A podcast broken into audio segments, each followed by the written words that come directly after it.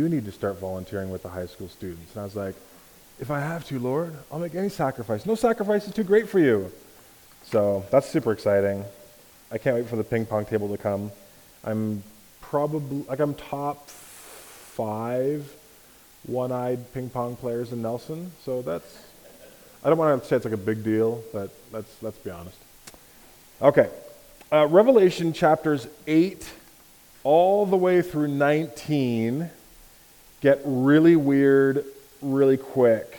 And Revelation, as you might be picking up, is not an easy book to just read and immediately apprehend. And chapters 8 through 19 are kind of extra spicy and challenging. And you could literally Google 20 different sites on how to understand chapter 9 of Revelation or chapter 11 or chapter 15, and you could get 20 different answers. They might be nuanced a bit, but there's not a lot of harmony among uh, Bible scholars and theologians on the best way to understand these verses, or sorry, these chapters.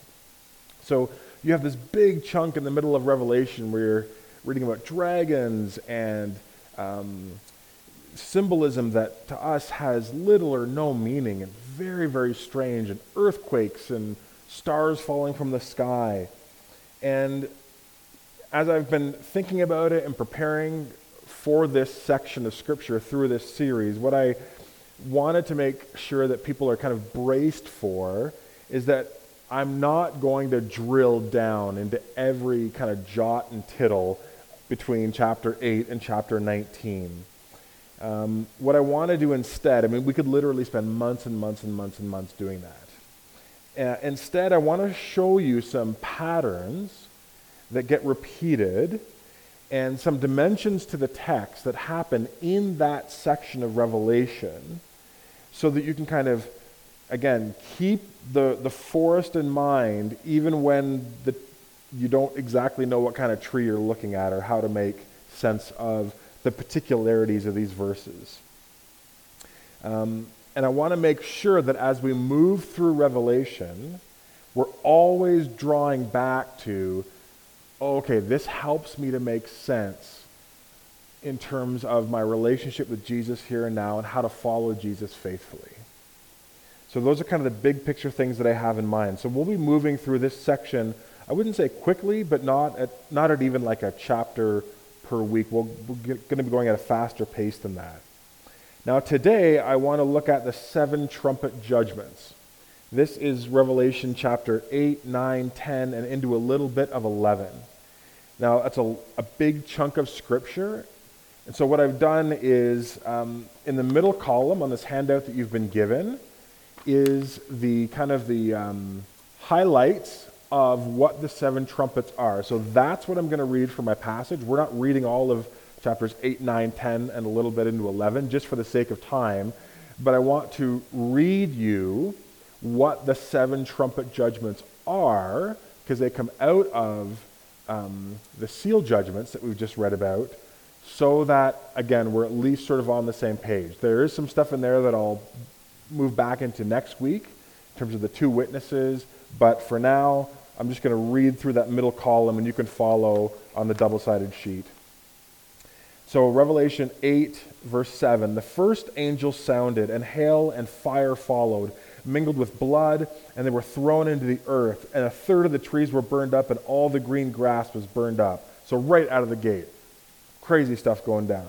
Then the second angel sounded, and something like a great mountain burning with fire was thrown into the sea, and a third of the sea became blood and a third of the living creatures in the sea died, and a third of the ships were destroyed.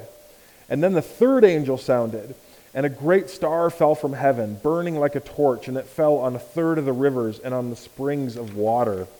And then the fourth angel sounded, and a third of the sun was struck, a third of the moon, and a third of the stars, so that a third of them were darkened.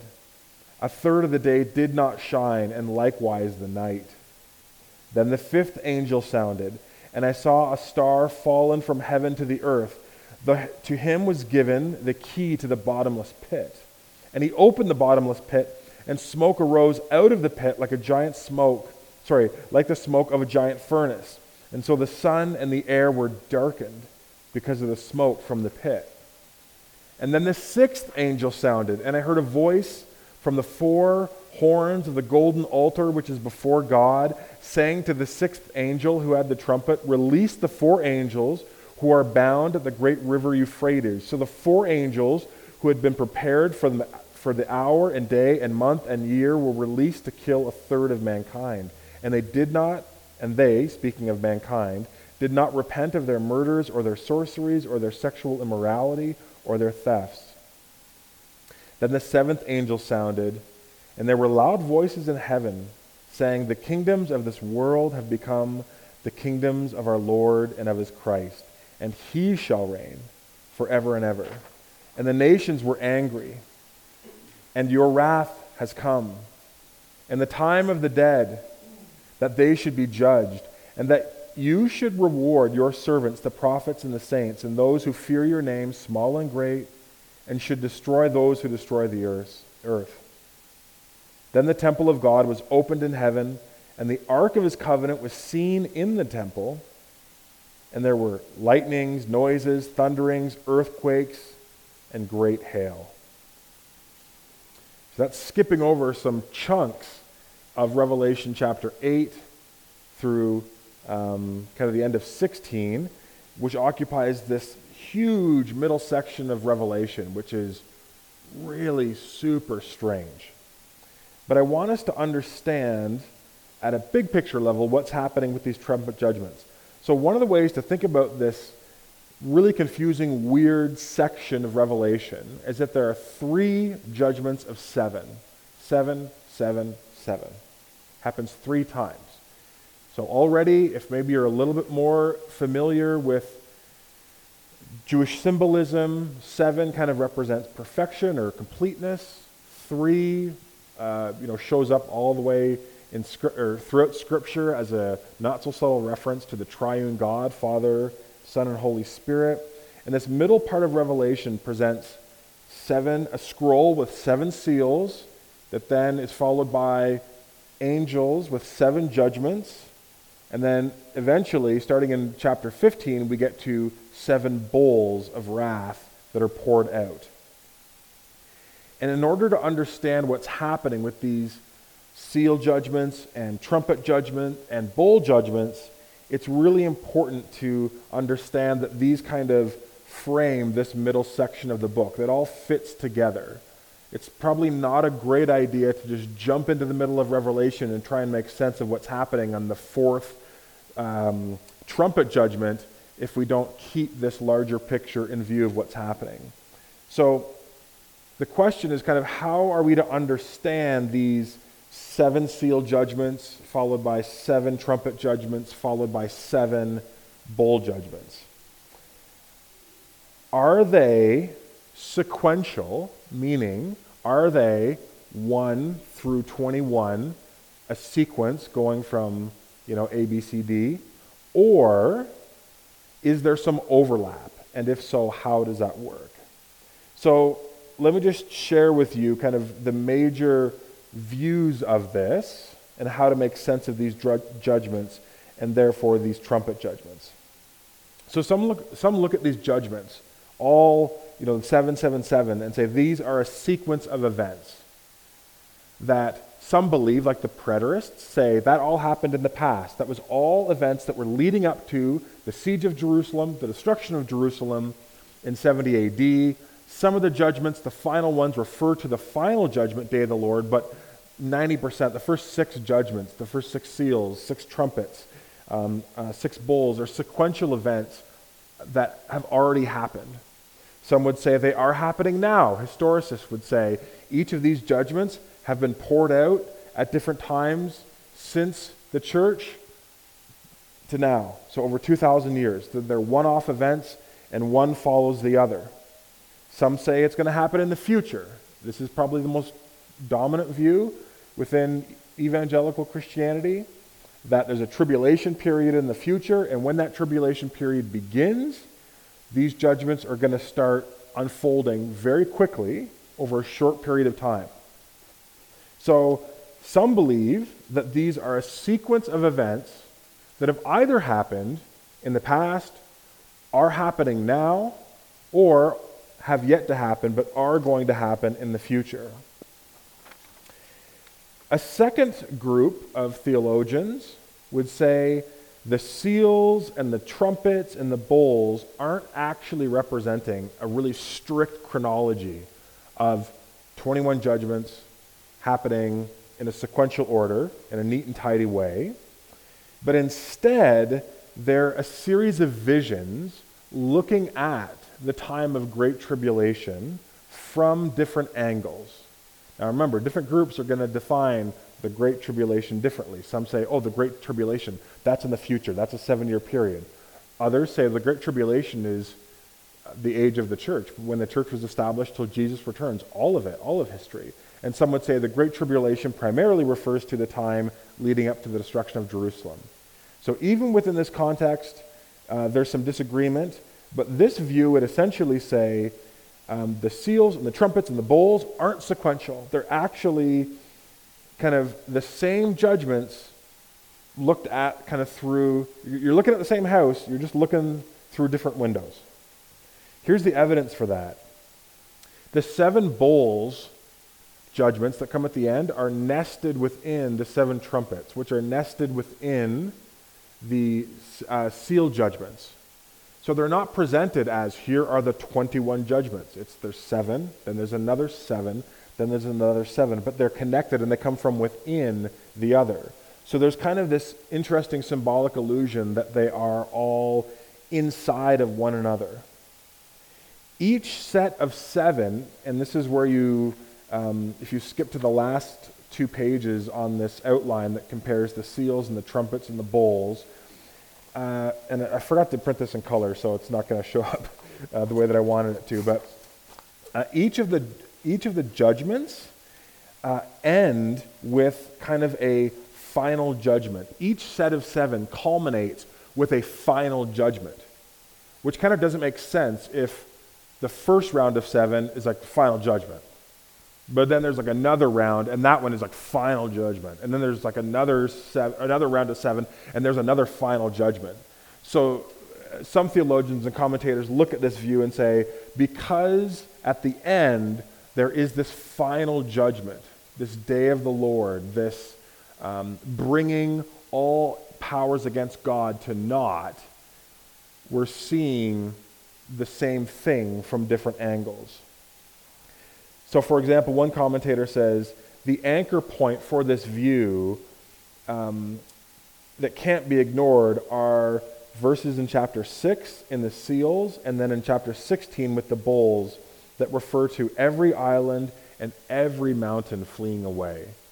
So when we have a seal judgment, we have this one of the final judgments is that you know every mountain is laid low, that, that every island, every mountain flees.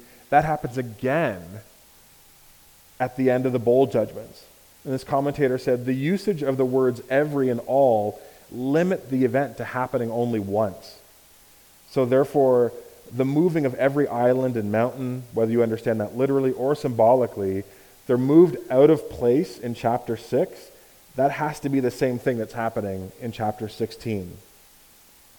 And so, therefore, while Christians might disagree on how everything fits together, the events of Revelation's seven seals and seven trumpets and seven bowls, I would certainly argue, I mean, it might not be the you know, I'm just, I'm just one person. But I would argue, I don't think what we're being asked to see here is a strict sequence of 21 judgments, but God's final judgment bringing his justice to bear on the world, and we're seeing it from different angles.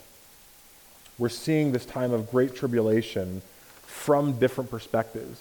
And some have even, even tried to play with are the seals like the perspective of like how believers see, experience a final judgment, versus the trumpets as non believers, and then the bowl is like the finality of all things. There have been some people who have tried to stipulate that the seal judgments are kind of what's happening at the big picture, and then you split it, and the trumpet judgments are what's happening in the spiritual realm, and the bowl judgments are what's happening in the material realm dimension that we can see. because God is moving towards a new heavens and a new earth. There has to be kind of a complete overhaul of the entire system, seen and unseen. So, again, there's not a lot of consensus there, but there is some good scholarship and some good clues within the text that we're actually looking at the same thing in, from different angles.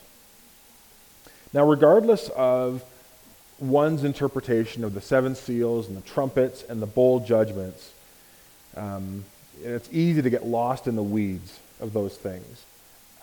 What I would want to draw our attention to are just the really important truths that are being reinforced through these passages, through these chapters in Revelation. You know, the first, and I, I, hope it's fairly obvious, but it's a big theme of this middle section of Revelation, which is God's judgment against sin and against those who refuse to turn to Him and live in ways that are counter life, literally anti God, anti life, anti Christ.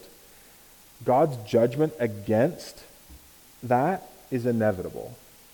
Again, I mentioned this a few weeks ago. One of the big themes of Revelation is we are headed towards a final day of judgment. History isn't just going to cycle on forever.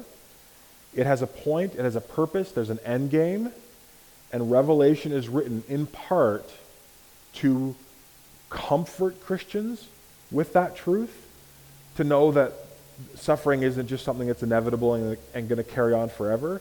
Evil isn't something that's inevitable and just going to be allowed to run amok forever. Sin as a power and as a oppressive, suppressive force isn't just going to be allowed to have free rein over God's good creation.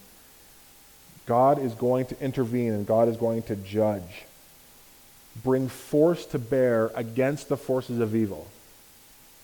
Now, I totally get, in our context, I feel it as a pastor, when we talk about God as a judge or the judgment of God, like the hairs kind of go up on the back of your head, especially if you're sensitized to the fact that so many people associate the word judge, judgment, with really just like judgy and self righteousness.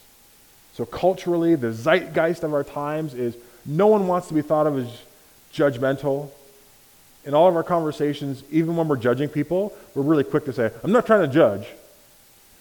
That is like a, that's a, that's a scarlet letter to be thought of as a very judgy, judgmental person. And so when we hear throughout Scripture that God is a judge, that God's judgment is something that God uh, ha- seems to be completely comfortable enacting in certain times and places, and is going to enact in the future in a total way, it makes sense that a lot of people hear that and are like, kind of recoil. They're like, oh, I don't know if I like can worship a God who judges people. I don't judge people. I just live and let live, and I just want to like love everybody and accept everybody, and it's all good as long as you're not hurting other people. Um, I don't know if I can wrap my head, or even if I want to wrap my heart and life around a God who judges. Being judgy, right, is not something that's attractive about the Christian faith. Most young people, most people who are um, not exposed to Christianity, one of their presumptions is that Christians are very judgmental, and that comes from serving a God who is very judgmental and is very comfortable with judgment. Now, this is a really challenging, del- delicate issue, but I just want to give you a counterintuitive thought that might help you when you wrestle with God as judge and sort of feel that internal opposition to that. Or if you have friends, coworkers, family members who you hear that from, that's a major reason why they uh, kind of hold Christianity at bay, is that God is a judge. I don't want to serve a God who judges. I just want to serve a God who loves. So here, here's, here's that counterintuitive thought you actually do want a God that judges. You actually do want that. If you can just suspend your emotional connections negatively to the word judge, when you are wronged, when forces are brought to bear on your life that might lead you to go to prison because you're wrongfully accused, or someone mistreats you and you want to take action, there's a few things you hope for. Number one, that you get to stand in front of a judge and plead your case, and that judge executes justice so that you can walk free, so that you don't have to pay a penalty that you, uh, for a crime that you didn't actually commit. You also want judgment in the biblical sense. Judgment is when God's force, and it can come through a number of different conduits, but it's when God's force comes to bear on a person, a situation, a nation, in order to stop an overwhelming momentum of sinful destruction and uh, self sabotage and, and, and just uh, complete spiraling into chaos. If there is a God, and if that God has given us free will, and part of what that means is we are capable of plotting evil, nurturing evil, and enacting evil in the world, surely you want a God who has a failsafe so that if things really start going to hell in a handbasket, God's reaction isn't, eh, what are you going to do? They'll figure it out. You actually want a God who is going to step into your life, society, the globe, the earth, and say, enough is enough. You want a God who's willing to intervene. And that's what judgment means. God steps into a situation and intervenes in order to break the momentum of destruction and sin. There have been a lot of weird ideas, weird theories, weird um, f- ways of framing and understanding the world during this pandemic and how we should move forward. There have been some very stupid ways of framing that thing. Do you want to know the stupidest? I don't know if it's the stupidest. It's one of them. Is the abolish the police movement. That's super stupid. That and its kissing cousin, defund the police, is a misunderstanding of how society flourishes. When you are saying, I want to abolish the police, bring them to naught, what you are actually saying is, I'm totally fine with um, requisite force not necessarily being able to brought to bear on situations that might require it. Now, some people are going to say, no, I disagree with that, Jeff.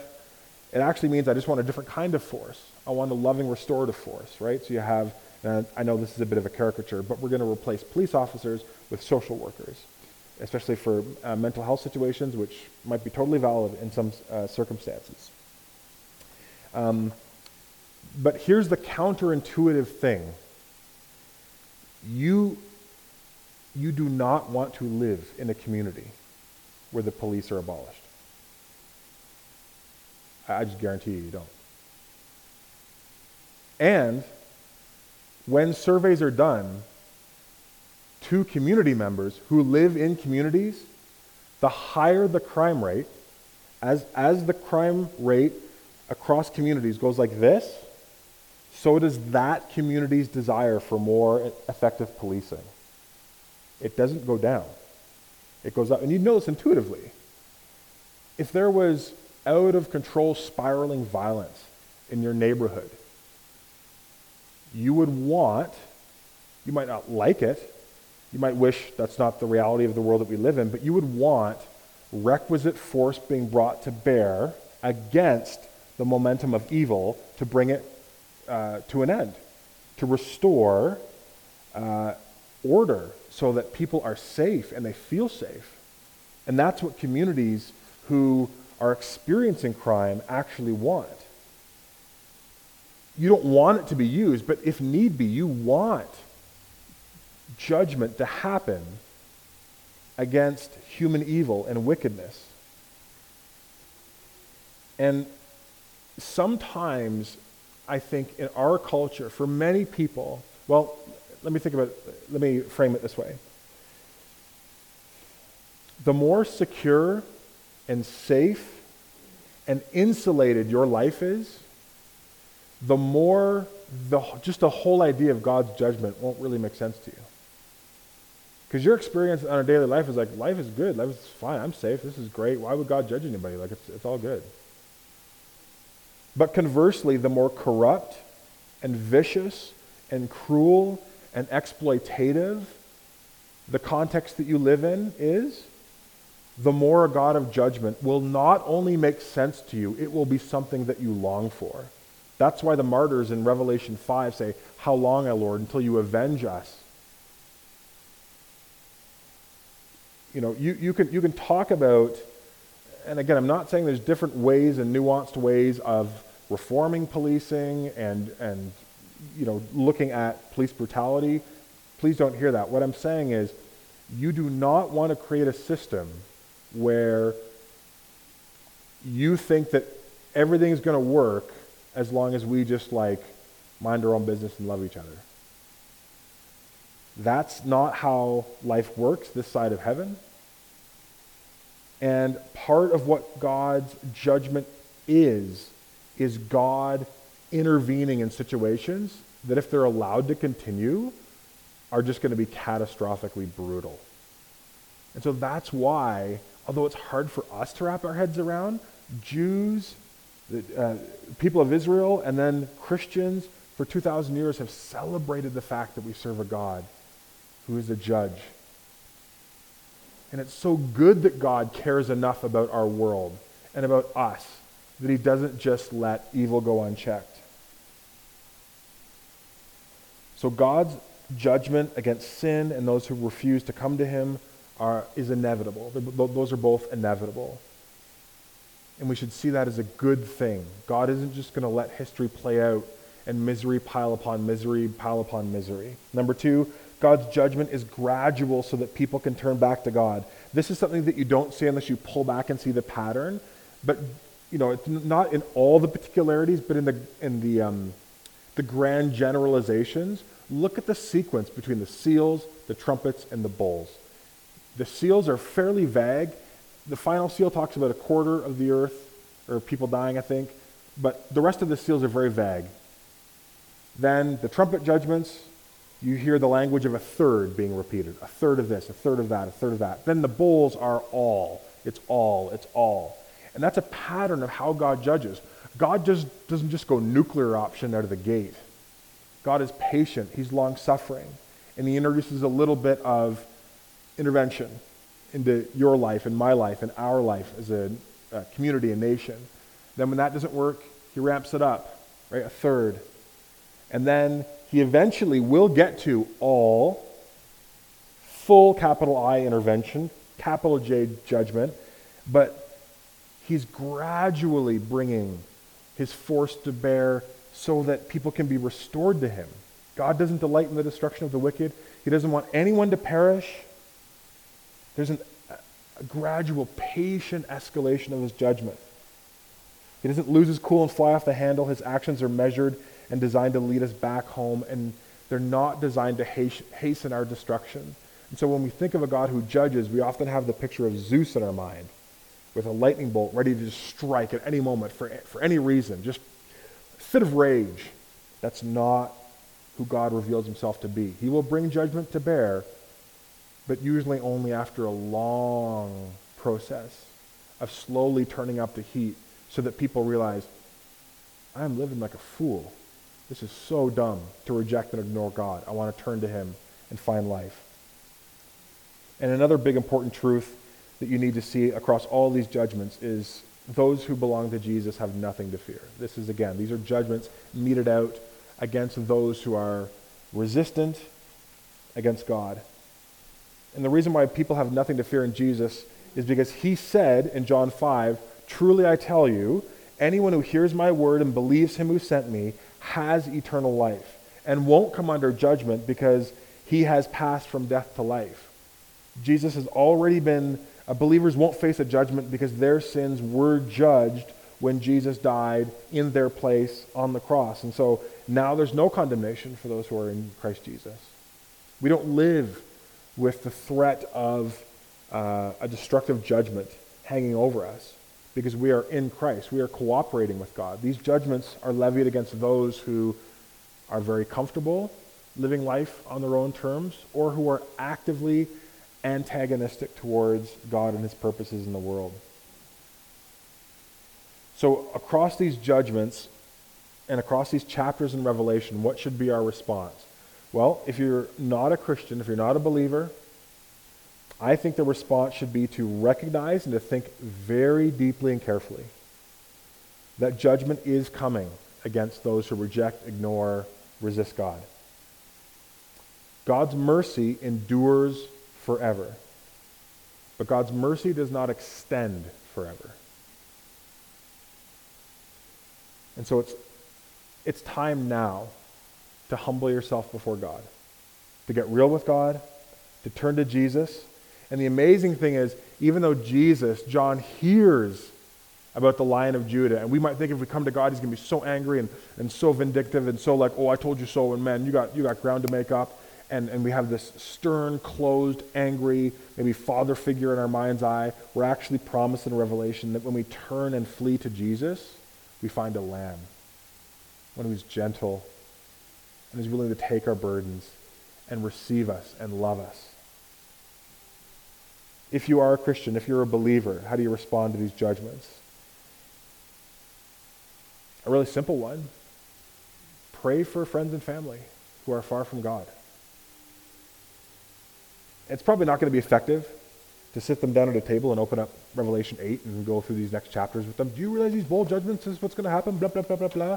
I don't think that's going to be effective. I think you can pray, though, for God to break through in our minds and hearts. I think you can pray that God would reveal himself as such, in such a way that the full magnitude of who God is and what he's offering them now and what is coming to those who place their trust in him and what is coming against those who say, in a sense, give God the middle finger and live life in their own way, that that would just set in their hearts and it would lead them to turn to God.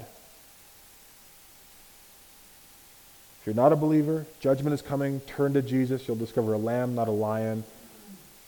For our church, those who have placed their faith in Christ, let's use these judgments as a prompt to pray for those who are lost and in need of finding the lamb. Let's pray. God, we ask for your mercy and your grace and your help, not in understanding all the different details of these judgments,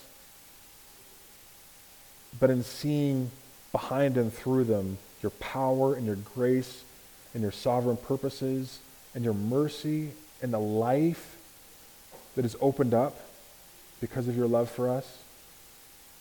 God, thank you so much for who you are. Make these scriptures and these truths real to each of us. Amen. Why don't you stand?